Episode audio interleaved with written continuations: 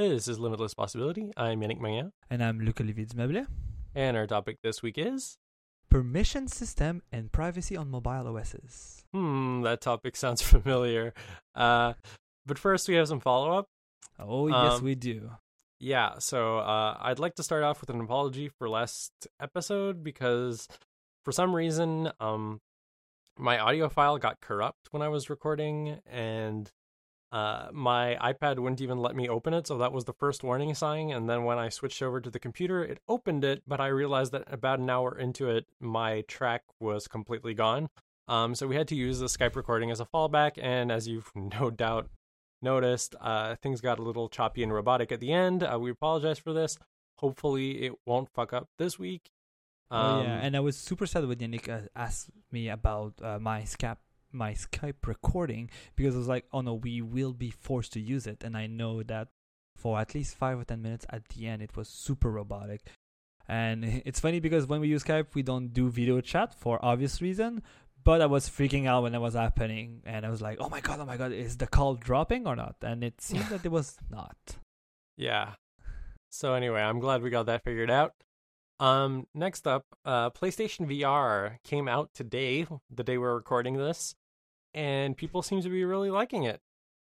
Um, some of the listeners to the show even have had the chance to play with it. Uh, unfortunately, I haven't. I believe Ricovier hasn't either. Uh, you're right. Yeah. Uh, so hopefully somebody we know will get a PSVR and we'll be able to play with it.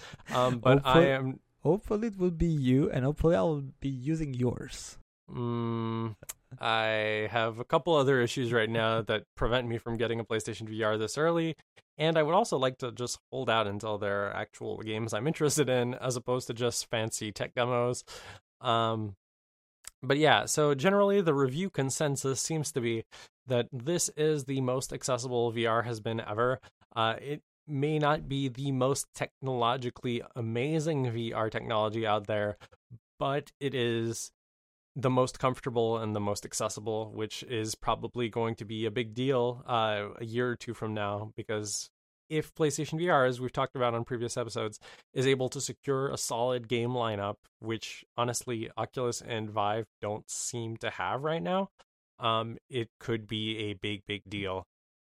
Um, and we've heard from a couple individuals who are not reviewers who've gotten to play with the device and their reactions seem to be overwhelmingly positive so i really can't wait to have the chance to play around with it uh, who knows when that'll be Yeah, and I would like to note that if a kind listener would like to share his or PSVR with both Yannick and I, we will gladly accept this offer and obviously maybe review the device on this podcast. hmm Oh, you're not sure about that? That's surprising. Okay. Oh, well. Hmm.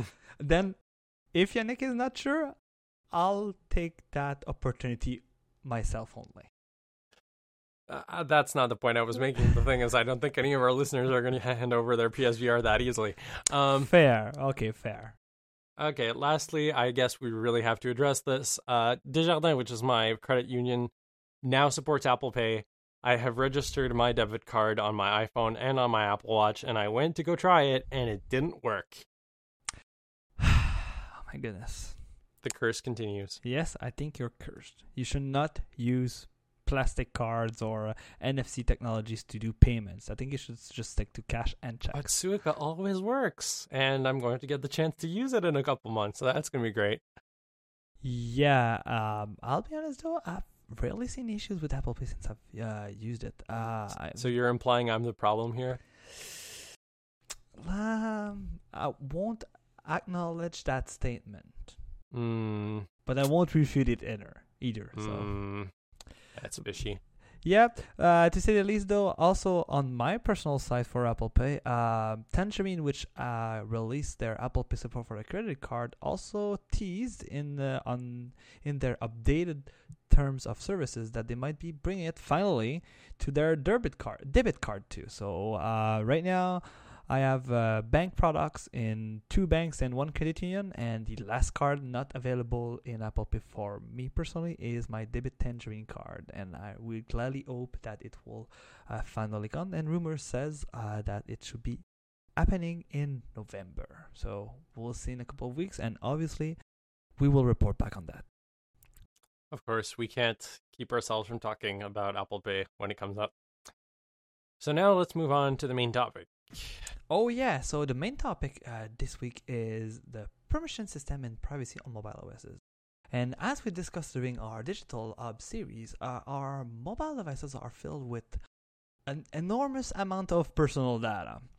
And the current key players in the mobile spiles, mobile space have uh, different opinions and ideas about accessing and giving it giving access to it to others. So obviously, uh, we will explore the different approaches, and obviously, as you might guess, there's mainly two approaches to this problem. But uh, we will explore the different approaches to permission system on uh, mobile OSs. And the main reason why I want to focus on mobile OSs is that they are the first one to propose kind of a, I would like to say, a mainstream approach uh, a mainstream solution to this problem, and I would like to revisit that later in the episode when we'll talk about uh, maybe improvements or uh, problems we face with the current approaches. And obviously, obviously, it wouldn't be a Limipo episode if we were not to bitch about current solutions. So expect Mm. us to do that. Anything here you want to add before I continue on our first approach, which will be iOS? Uh, well, the reason I said that this topic sounds familiar from at the top of the episode is because that I was the one who put it in a list of topic ideas like years ago, like two years ago, and then iWork ate my access to that shared document, and only you had access to it. So now you get to be the genius who looks like he has this brilliant idea for a cool episode. Hey, come on. I did ask before, quote unquote, stealing this idea from you. Hmm. And you did tell me, oh, I did put that in the document. And it was like, oh my goodness. That's how long ago it was. Yes, it was a long time ago. But um, maybe in a later episode, we could discuss those iWork.com and uh, pages collaboration uh, woes that we had. Because we have shit ton of them, especially regarding that mythical document. Yeah. but uh, maybe anything else you want to add on the topic before we start? Uh, not really. Good. So let's start with our good friend iOS. Um, I think I would say that most of our listeners are familiar with the permission system on iOS, but it's really uh, interesting to take a look at what it was since in its uh, inception. And obviously, uh, iOS has put the user in control of its permission system.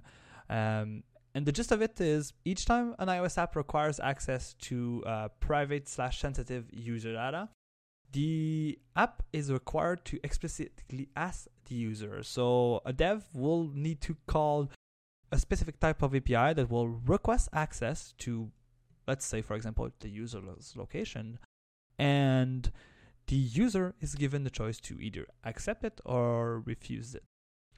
on the And- developer side that's not always necessarily true though um certain things have had permissions backported on top of existing apis and then applications who are using the apis that didn't have support for explicit permission requests just have it baked in automatically uh, i think contacts is one in particular where it was backported and there wasn't for a while anyway an actual api to ask for permission and it just returned an empty uh, address book to the API's user if you just said no at the dialogue. Oh yeah, and that's what we'll see uh, throughout the iOS history. Is yes, the general concept of their um, permission system hasn't changed that much, but what they what they added throughout the years is um, more permission and even greater control on existing ones. And that's what's interesting to see because a good example of that would be, like my example, the location service permission. In the iPhone OS 1 and 2 days, uh, an app obviously could ask for uh, location permission, but there was no way to fully turn this feature off. Like if you were a user that would say like I want location services turn off completely on my phone. I don't want the GPS to be used for any any purposes. You had to turn it off each time that the OS would ask uh, an app sorry would ask the OS to get access to that. And obviously, um, each new release of SOS added more control Uh, until one specific point, which I think personally affected the way Apple improved most of its uh, permission system. And here I talk about the 4.3 quote unquote a location gate. Oh God. Yes, you do remember that. And you know what? I was looking at the specificity of this problem in 4.3 and what I realized is we got two giant iOS gate in iOS 4 and it is pretty funny. Oh I won't go on to I wouldn't go too deep into the other one, but uh, let's focus on the one that was affecting uh, permission.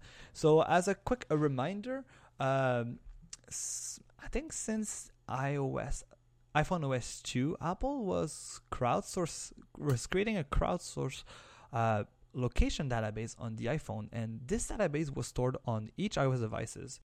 And the main problem some researcher found is that it was pretty pretty accurate on mostly all of the location you've been with the phone. I do remember that this uh, researcher that uh, I forgot his name or her name. I'm sorry, but uh, let's continue. Uh, but this person released a tool where you could look at the database and each points, and it was kind of a, it was using some I think it was using like OpenStreetMap, but any random location services map, and it was uh using an heat map where you have like bigger circle meant you spent more time there, and it was crazy the amount of data that was logged by the phone. And uh, the other problem was that this database was backup throughout uh, through the iTunes Connect backup system. And obviously, if you were to restore your backup onto another iPhone, this database will transfer. So the way I remember it is nobody was able to kind of access it through uh, official API uh, Apple APIs. But obviously, if somebody was able to put uh, their end on one of your personal uh, uh, iTunes backup, they will have access to this file and in most cases have an accurate representation of all of the location you spent time with your iPhone in the last few years. So obviously Apple had to fix that and in the iOS 4.3.3 release and obviously oh another fun things of iOS 4 it was also part of the 4.2.8 release for the iPhone 4 CDMA. Ah, the oh, I forgot those days. yeah. Those were a pain in the ass. Yeah, those days where on one version number you had certain amount of the iPhone. On other version you have the oh, and you also add the i the iPad track. Ah, the old times. But on those two release, uh, this bug was fixed, and they did three things. They reduced the size of this uh, cache because it was still needed to help. Uh, I think what we've realized is it did help their um, own location slash map initiative in the future. Obviously, this file is no longer backed up uh, to iTunes and obviously later on to iCloud. And if you turn off location services now that it was available, it would delete entire this uh, database entirely. So all of this uh, small tangent on location, just to say that starting iOS 5, what we've seen, especially for location services permission, is you add even more control to them, and that's what we've seen in the like in iOS 6, 7, 8 through 10 is every time Apple will go to uh, touch and change something to the permission system, it's not to it's either a to add more permission or b it's to give the user more control about the current permission. And I know Um, you mentioned iOS this 5 as was sort of big a example turning of that, point and for it the was permission the, system, but I think there's even an extra point for that, which is I think that's where they got the idea for the whole uh, differential privacy thing that they're pushing so hard in iOS 10. That may have been like the turning point where they decided like we need to invest in this idea that Apple is the brand that protects your privacy, unlike Google, unlike Facebook, unlike all of these other internet companies you know. Um, because at that point there was no real incentive for Apple to be collecting all of this data. Well, there was. They were trying to build a location database of their own, but I mean, like, it wasn't clear why this database was on your phone and why ostensibly it was being sent to Apple in some fashion. Um, and I think that's when they sort of woke up and said, yeah, maybe it should be a bigger deal that Apple backs users' privacy and does things to protect their privacy like that. Oh yeah, totally. And to if we look to the what I think were the personally the biggest uh, additions in the upcoming, uh, not upcoming, but to the recent iOS version is in iOS 5 they added way more location services permission and obviously they added more control to the system services itself when they wanted to add, uh, to work with uh, location services.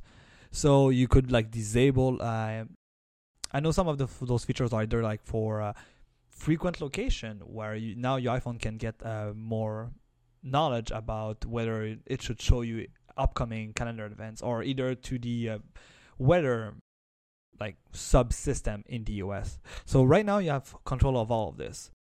But personally, the biggest addition to the original idea for its system was added in iOS 6. In iOS 6, the settings app got refreshed with a new section called privacy, which encompass all of the permission a user can give to an app, and especially if you turn them on or off on a per app basis.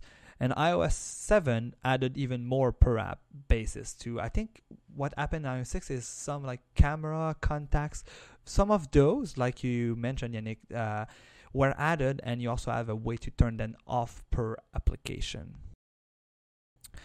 And lastly, the two minor updates that we've seen in iOS 8 and iOS 10, 10 were uh, the first one was in iOS 8, the settings that app will now have a section for each app installed on your device, and this section will show all of the requested permission from an app.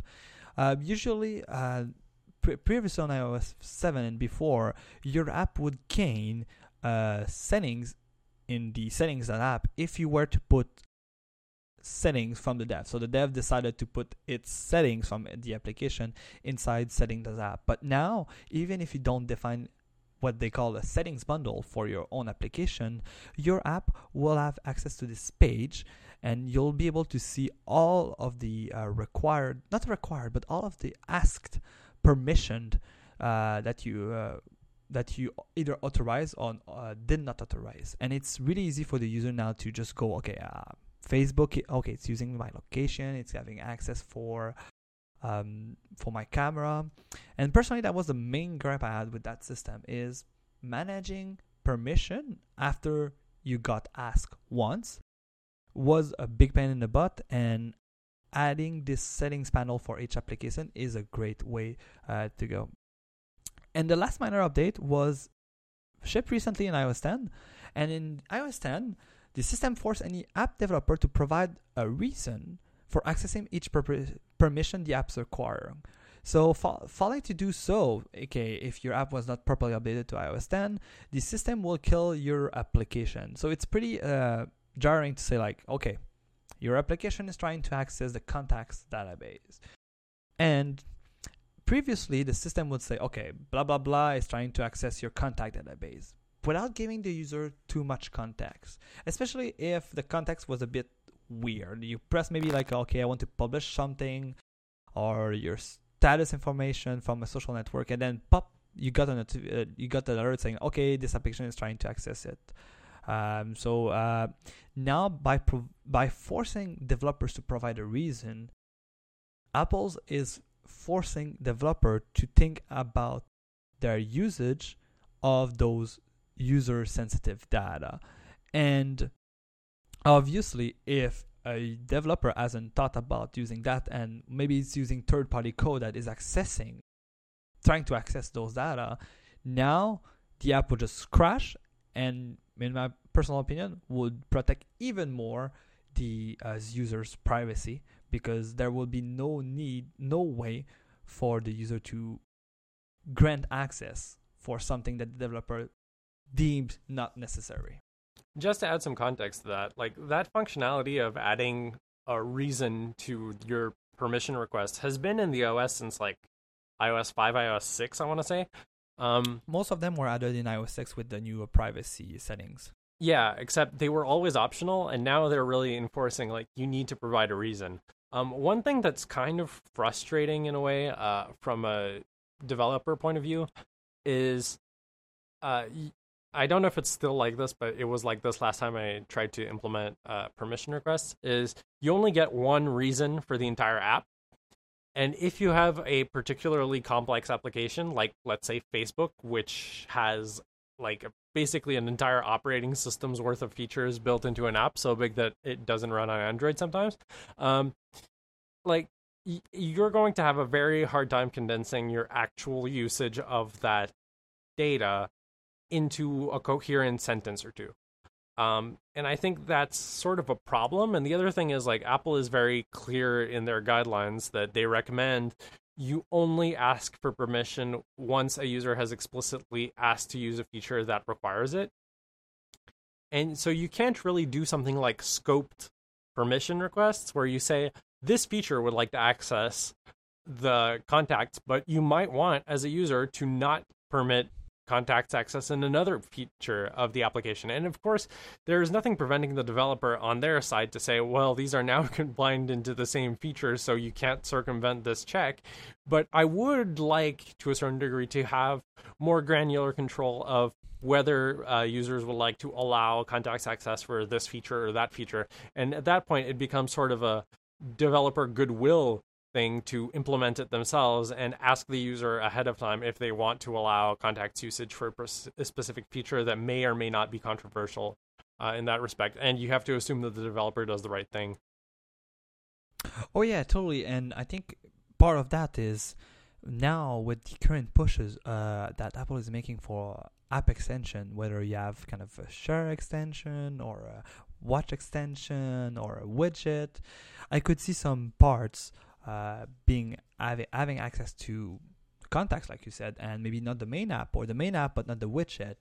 And you, right now, it's an all or nothing. But in a way, it's all or nothing when the user did something to have to kind of to force the app to request access to it.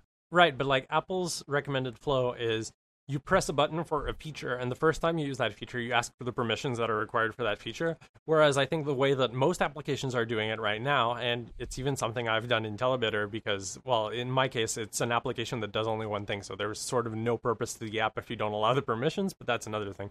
Um, I think most apps are just doing it through a tutorial when you launch the application and they ask for all the permissions that they they want or need up front and then the user is sort of screwed from that point on. Uh, they can go turn it off but they aren't necessarily sure what turning off those permissions is going to disable within the application when they do so. And you don't want to wind up sort of like dropbox where they sort of silently turn on their permissions in the background. Not that they can do that on ios but no and i think you're right but i would uh, stop us there because uh, you're kind of touching in I'm spoiling the surprise. You're not spoiling a surprise, but spoiling more what we'd like to see improved.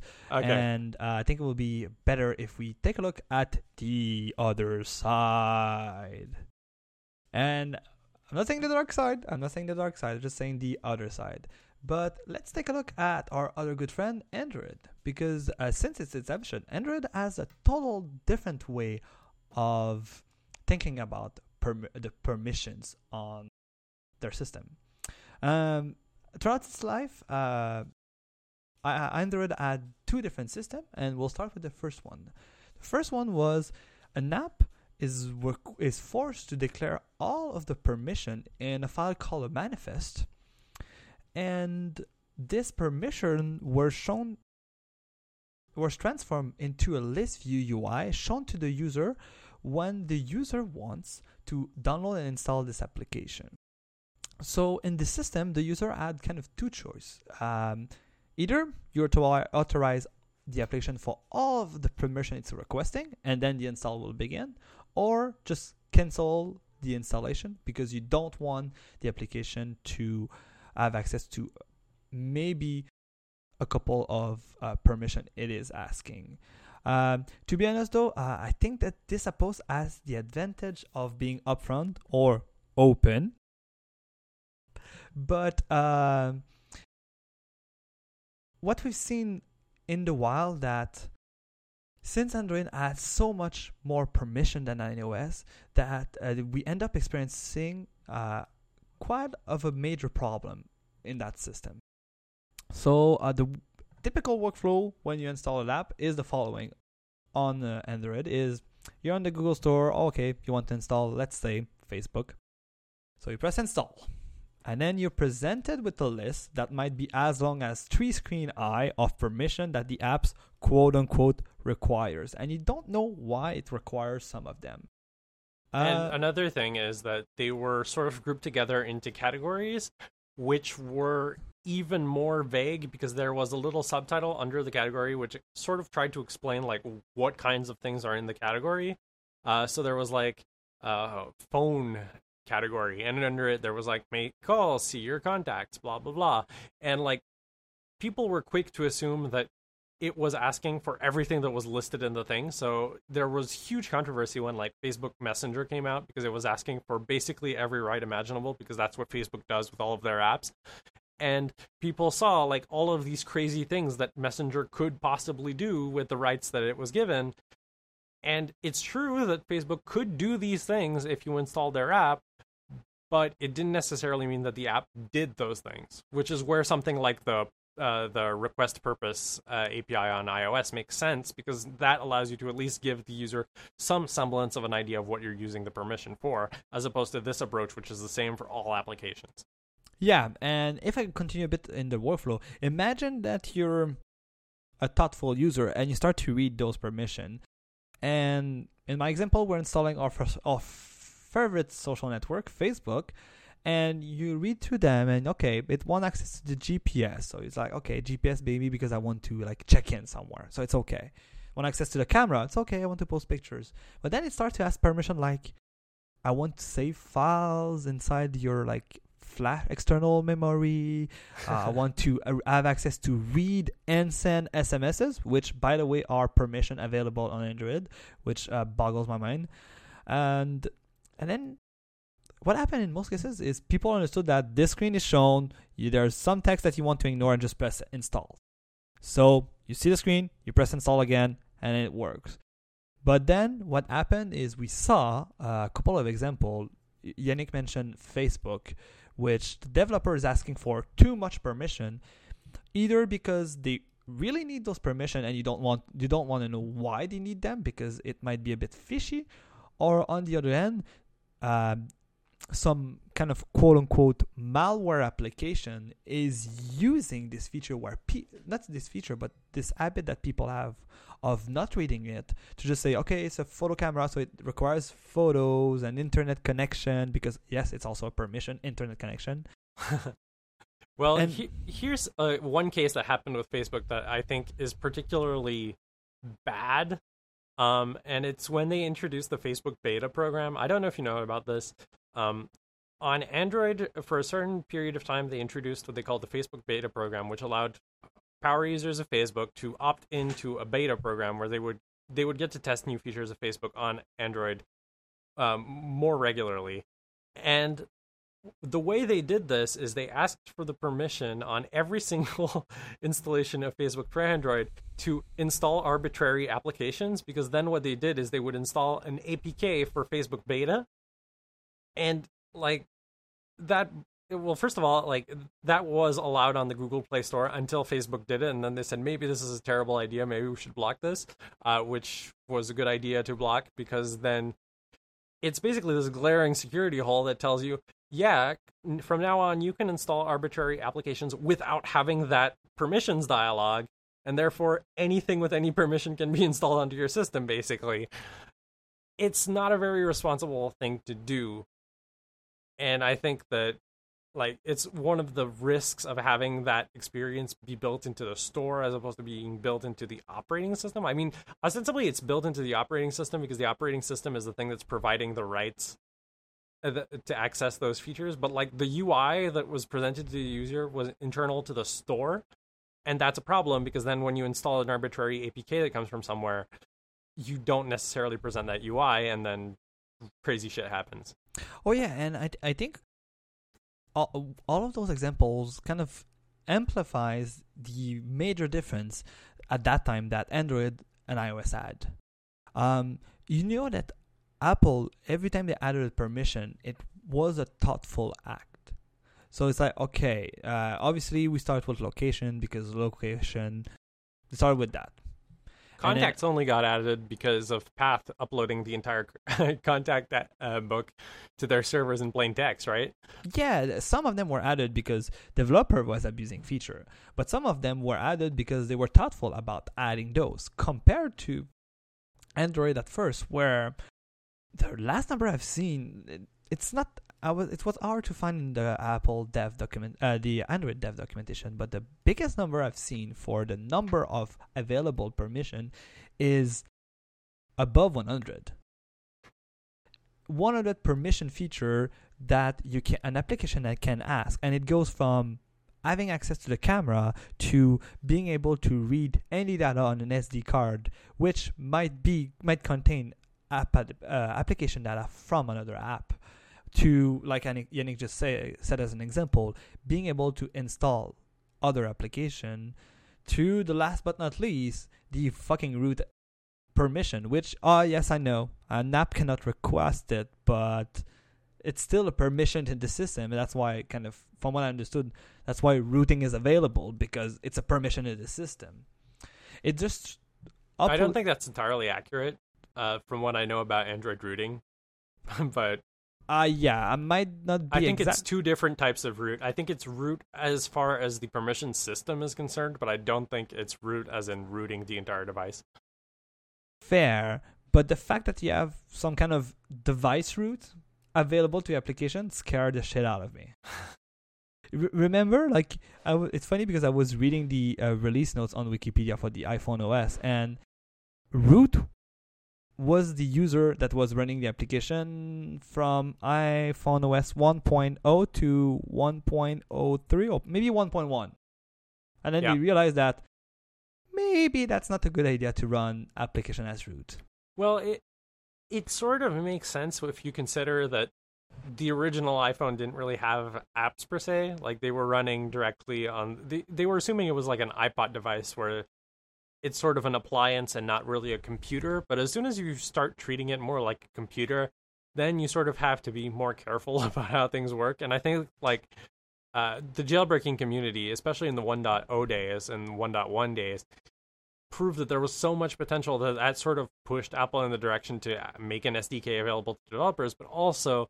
pushed them in the direction of maybe securing their shit a little better because like it was trivial when the uh, original iPhone came out to jailbreak things. And nowadays you're lucky if you get a jailbreak for a major iOS version. Like we have been very very lucky for the past few years to get a consistent jailbreak around the same period of time in the year that people sort of now just expect that like around January, February, there's going to be a jailbreak guaranteed for whatever the major version of iOS is. And like, if you knew the amount of work and the amount of money that is sacrificed to give you a free jailbreak, like you have no idea because like the exploits necessary for a jailbreak are going for crazy amounts on the black market right now. Oh, totally. But even then, what I wanted to say, compa- uh, comparing the kind of number of available permission, is when Android started. Yes, I'll play the same like open cassette, but I think the permission system, the way it was designed designed till Android six, and we'll start to talk a bit about Android six a bit later. But what it shows is it's a OS where you're allowed to do stuff. You can ask for most permission, but the OS itself exposed so much permission because it expect people to use those permission. It's open about the fact that an application can send SMS if it wants to. It just needs to request a permission, and if the user accepts it, it will be able to do so. Where on the other side, yes, there might be some strange places where uh, Apple was more open about uh, the user data. Like you give an example, Contact was a bit like that too but I've cannot conceptualize a way where Apple was like, yeah, it seems logical that an app can have access to the SMS sending feature of the phone and it should send anything it wants. yeah, no, I understand. And that's what I meant with kind of uh, understanding this concept of yes, the app requests everything. You just press install, you see everything it sees. It's clear. It's clear uh, that this app requires A, B, and C. It's clear. You know if you press install, it will have access to it. You don't know why in most cases, but is as the advantage of being upfront. And with all the problem we discussed uh, in Android 6 slash Marshmallow, Google did a full-on full 80 for uh, 180, sorry, and revamped the permission system to have more uh, w- to have one more akin to the iOS model. Obviously, uh, I wouldn't recap the iOS model, but the iOS model is like you ask for permission at runtime. The user can also revoke uh, permissions or like re-enable permission he did revoke while uh, being asked at runtime in the device settings. And this change meant that the user is not able to do that. And uh, yes, it also meant that this uh, change was available for all applications that were not installed, uh, updated with the new APIs. So you could also turn off features that were previously authorized with this old like prompt at install, and now you can just turn it off. And obviously, the Android phone will tell you like, okay, this feature was uh, not meant to be designed for this particular application because it must be enabled, but the system will do what it asks you to do. And I'm sure I'm not surprising listener, but obviously Google is suggesting and recommending really hard that developer move uh, to the latest Android API version to fully support this new uh, permission system. Mm-hmm. Uh, and I think now we can go back to maybe improvements and to uh, maybe better illustrate my opinion about some improvements and improving the system. I would personally, uh, I would like to talk a bit about Windows Phone. Yay! Finally, someone who wants to talk about Windows Phone. Of course, uh, and Windows Phone's approach has been more of something I would like consider not better, but more consider uh, fixing some uh, problems I have with the iOS uh, problem, and obviously uh, the new way of the permissions in Android. Right now, um, right now, Windows phones and Windows 10 Mobile is taking an approach that is more called, I would say, more describe it as an hybrid approach. Um, obviously, a Windows Phone slash Windows 10 uh, mobile app can ask for permission at runtime in about the same way as iOS and Android 6. But also, it can force acceptance of specific permission at install time the same way that uh, Android used to do. And it's not clear if it's really to say, like, okay, we do that for apps where having the authorized quote unquote token for this this specific permission would kind of impact the usability of um, the app. I think let's take an example that is kind of a single purpose app, um, a better camera app, or maybe like a location service, uh, location social network like Foursquare, for example. Um, a better camera app will depends directly on having access to the camera. So it does feel strange to me that each time I want to install a new camera app on my phone, I need to wait for the application itself to ask the system to take access of the camera. Because personally, uh, okay, maybe it's because I'm reading the description, but I'm kind of understanding that I'm downloading a camera app, so it should at least tell me, okay, you're about to download a camera app. It will require access to the camera to work. Do you accept that? Yes, and then it installs.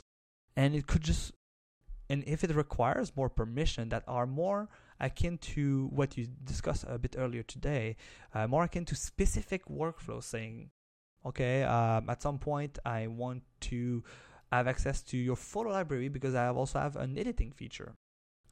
It could ask access or and ask this photo library permission at the time of editing because in maybe like 70 to 75% of the time only having access to the camera and saving those picture not in your photo library but it's in own uh, app container it's more than good enough so uh, asking those permission at the same uh, uh, when they are required feels to me that okay like i understand that in this workflow i need to have access to contacts or to the photo library. So it's easy to understand that okay i need to, i can accept it or deny it. But the problem i see with this approach where you might leave some, uh, might give some leverage and give some permission to be asked at install time is what's the right number of quote unquote required permission that an application can ask at install time. If you're asking for too much, we go back to the same problem we had with Android. So it feels to me that this problem could solve some, but if it's uh, if it's kind of thought the right way, saying like, okay, maybe an app can ask for one or two permissions that they deem the developer deem really important. And you know what? If they want to get this kind of quote unquote privilege, it could be just just justify at the app store level, saying that when you're going to review, you need to explain why, as a developer, you think that your app should ask before it gets installed to have access to location services.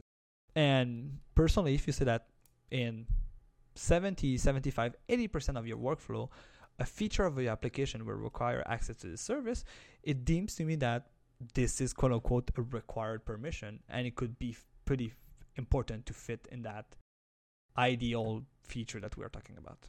Yeah, I think there are two things I want to say about this. The first is I think that scenario is good if you're working with applications from primarily indie developers who have their consumers' interests at heart.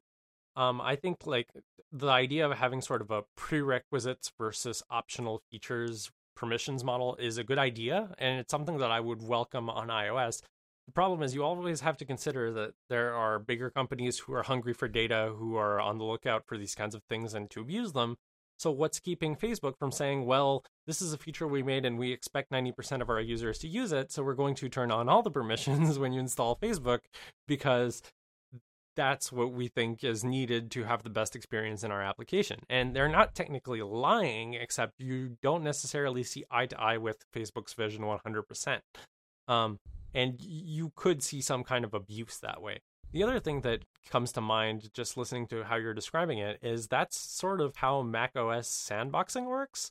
There's two levels of permissions. There's entitlements, which are declared in the application, and you say really like what kind of sandbox rights your application should be allowed to have. And those are never exposed to the user at all. Like they're just internal to the app into the app store and then there's um, like additional permissions on top of that. So if you use the uh, user's webcam or contacts or all of that stuff, um, entitlements and permissions are not interchangeable. Something that is an entitlement is not a permission, and vice versa. Um, so like you can't have a camera entitlement in uh, OS 10. That doesn't work. Uh, it's a camera permission, and you have to go through that dialog like everyone else. Um, but I think like that approach to having an even more closed system. Uh, it really seems odd to me, by the way, that OS 10 has a more closed sandboxing system than iOS in many ways because, like, it doesn't really behave that way on iOS.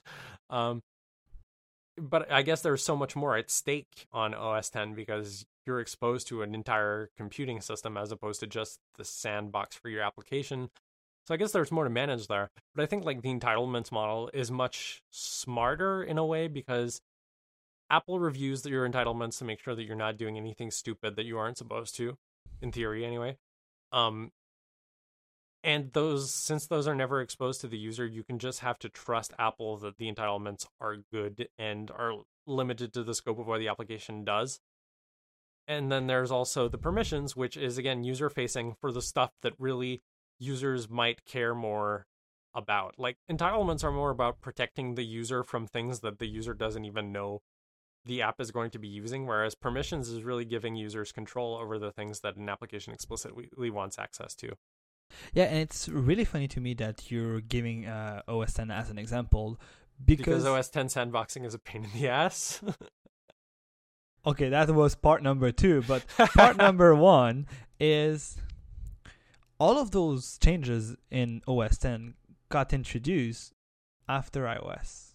I know you're saying that uh, the sandboxing is maybe better than the iOS one, but still. I'm not saying it's better. I'm saying that the model is a better idea, but in execution, I would not say that OS 10 sandboxing is good. Okay, fair, fair. No, I, I think you you did put the right words there. Uh, that the idea is better, but the execution was not. But just to come back to my point was that if we go back in 2007, I know it's a long way, uh, but it's what nearly seven, nine years ago. Yeah. And you, then you were to look at all of the mobile OSs and the typical OSs that would run on desktops. Not that much at this concept of user data permission, I would say. Obviously, an OS and is in, is in conception as different permissions and all of that stuff. But what I'm thinking about here is like permission where a user says, "Okay, I give you access to my data." Or I give you access to this feature of my Macintosh that can be uh, pretty uh, privacy driven if put in wrong hands. It it felt to me that Apple, Google, any um, Microsoft started to see what could happen with those issues when everybody had a smartphone in their hands. And when they realized that okay, maybe that the computing stuff were moving to those, that's a totally different story. But what I'm saying is what happens when your computer is not in front of your desk where it's maybe hard to move, uh, hard to steal, compared to an iPhone that uh, I can just get punched in the face and it, somebody can steal it from me in a crowd and hopefully I have a password and my data is protected and all of that stuff. And we've seen then all of those companies starting to build permission system on their mobile OSs and slowly but surely bringing those ideas. Apple is bringing those ideas to the Mac. Uh, like you said, the permission system, I think most permission that we have on iOS, like contacts, camera, calendar, reminders, now have its own permission system retrofitted on current APIs or even new APIs. Uh, so developers are not forcing the are now forced to force the user to give explicit uh, authorization to have access to it. And I think it's for the it's for the better to be honest, for, even for those users, because in a way those computers some of them might be easier to have access to this information than others, but in a way they contain the same information and a misbehaving application on one on the other could have the same effect if they have access to all of your data. Yeah. And we and we surely seen that in the Windows XP era where and we still see that with uh, like ransomware where your computer gets gets encrypted and somebody wants money from you to get the encryption keys if you if you're lucky if you're lucky yeah yep so uh, to be honest that was mostly what i had to say regarding uh, permission systems i think uh, what i will say to conclude that is most mobile OSs are made giant progresses and you see right now android they add a, they had a solution they uh, kept with it for a while. They did make some changes. Uh, we've seen in uh, Android 4.2 to 4.4 that there was some kind of glimpse of uh, per app permission settings that got went away and then came back with Android 6. And it feels to me that even with those changes, everybody is going to the same direction, which in different level they want to give more power to the user while trying to find the best way to minimize the managing cost of managing those permissions to the user. Yeah, I think it's sort of weird though that um well, I guess that technically isn't true. I was going to say Chrome Web Store does the same thing that uh, Google Play used to do, where it presents all the permissions up front. But I don't think that's actually true anymore because a lot of other web based technologies basically prompt you in the browser when they're going to use their feature. Uh, so maybe they changed around the same time as Android 6 did. I'm not exactly sure. It's been so long since I've actually used a Chrome web app that does stuff. I mean, technically, yeah, okay. I installed. I, I, was thinking about like the Chrome app we installed at work, which was Citrix Receiver, which basically has root permissions on your computer, which is a scary thing to allow. Oh my uh, goodness! It's a scary thing to allow a web browser to do, but it's even scarier to do it for like a web app. Yeah, but and you know what? What's even scarier is the fact that an app a web app can do that. Yeah. Not that you can allow it. It's that I it mean- has a way to do that. Yeah, the entire reason I use Chrome on Windows is because of its security model. In fact, I would probably use it on the Mac if I wasn't so sold by Safari because like Chrome for Mac, it- let's be honest, it's pretty terrible. Um and badly optimized for like every metric imaginable. Um but like on Windows, it makes so much more sense because its security architecture is so brilliant. And then to think like you can grant root privileges basically to a web app in Chrome sort of cancels the entire point of that security architecture to a certain degree. Um, so I'm not too fond of that. Um, but yeah, th- those now that I remember uh, having to install Citrix, those are managed similarly to how they were on Android, where your permissions are asked up front, and if they want additional permissions during an app update, then they'll ask you before the update is, is installed, which is something you forgot to mention in the Android uh, place. If new permissions got added, it prompted you to accept the new permissions. Um, but oh, yeah, I totally forgot about that. You're right. Yeah, and, so I guess Chrome does that too, which is sort of weird. And yeah, and you give a good example as even in the web right now, um, I think it's it's about to become part of the standards where like yes if you can uh, access uh, some permission uh, you do have those two different world where like some will ask you in install time and i think the best example of that is safari when it asks you for either location or and it, same for chrome too. When you when a web page asks for your location it will ask you when the web page is asking for it. It's not when you install chrome or you open your browser. So more and more of those like native feature coming to the web seems to follow the same idea, saying like, let's ask when a website requests it and just decline it or authorize it. And to a certain degree, I think it's a lot of lobbying on part of Apple at the W3C to basically try to get that approach accepted by the web developers because I think Apple, more than any other company, uh, because they don't make their business relying on the web, they are much more uh, much less trustworthy of websites out there than a lot of the other companies are.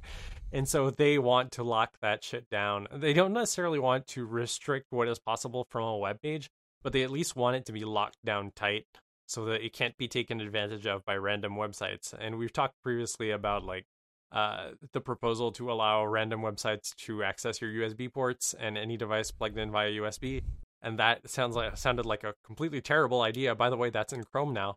Um, oh, but, it's oh no, oh really? Oh yes, because um, Citrix asked for it, which is why it came to mind earlier.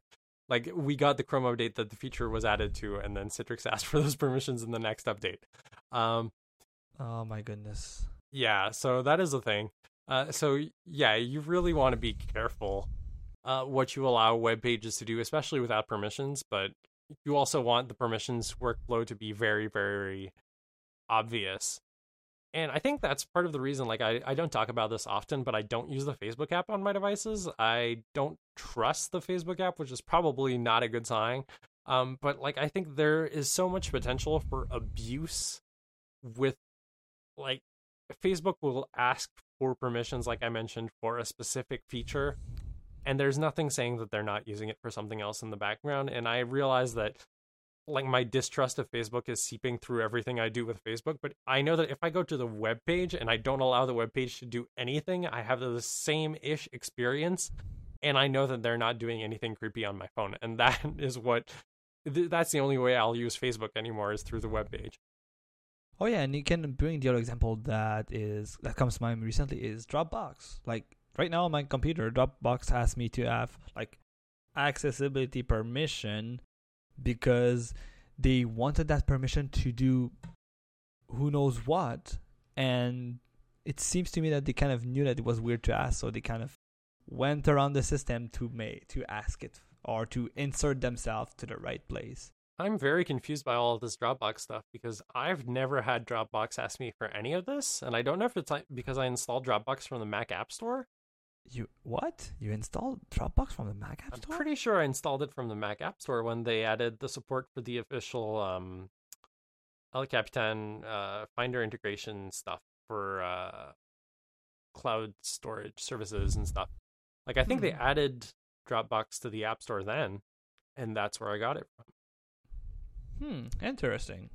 Like I don't know if there's like this super secret version of App Store Dropbox that I'm using, or maybe it's just a scammy app and I haven't realized all this time. um, that would be really bad. Um, yeah, maybe that's that. But uh, like I have never run into any of these prompts uh, from Dropbox, and I'm very confused by what everybody's reporting. But apparently, like Dropbox have been has been doing crazy power abuse on the Mac uh, on its customers' Macs, and I think it's really really strange and unfortunate because Dropbox is a product that so many people love, and to see them doing really shady things for questionable benefit is really strange. Oh yeah, oh yeah, totally. And you know what? I was uh, in your camp saying that I don't remember remember giving them the authorization of seeing that prompt until I used the instruction on the web to say like, okay, I'll remove their uh, permission and kill the app and then do blah blah. blah. And guess what? The second I restart my computer, it did ask for the fucking permission. So I was like, oh, okay, I did it. And you know what? The shady part is their prompt looks so much the typical oh it's a mac application that wants to access this permission or uh, requires your pass your admin password it looks so close to it that if you don't look carefully and you know what i do now like each time another application show this prompt and that's where i realize oh here's the icon. The icon is a bit different. The lock icon is also a bit different. The wording in the sentences is completely different. And this is where i realize okay this is completely shady If you want to hear more about that Dropbox stuff, uh, listen to ATP 191, which came out a couple hours before we started recording this podcast, and I made it just far enough to know that they're talking about it.